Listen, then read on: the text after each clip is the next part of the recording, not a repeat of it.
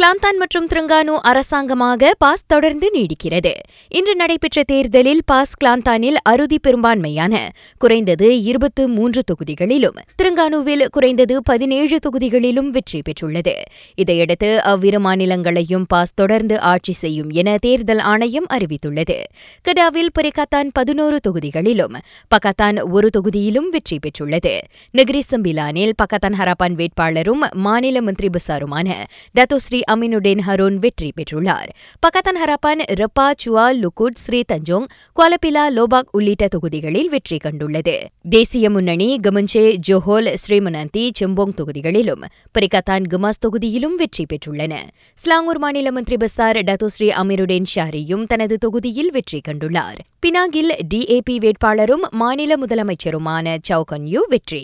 தேர்தல் முடிவுகள் குறித்த செய்திகளை உடனுக்குடன் தெரிந்து கொள்ள ஆஸ்ட்ரோ ரேடியோ நியூஸ் ட்விட்டர் மற்றும் ஃபேஸ்புக்கை வலம் வாருங்கள். ஆறு மாநில தேர்தல்கள் தொடர்பில் இன்று மாலை ஆறு மணி வரை காவல்துறை மொத்தம் நாற்பத்தெட்டு புகார்களை பெற்றுள்ளது. இதனிடையே இன்று நள்ளிரவு பன்னிரண்டு மணியிலிருந்து நாடு முழுவதும் சாலை தடுப்புச் சோதனைகள் நடத்தப்படும் என தேசிய காவல்படை தலைவர் தெரிவித்துள்ளார். இன்றைய தேர்தல் குறித்த அடுத்த செய்தி இன்னும் ஒரு மணி நேரத்தில்.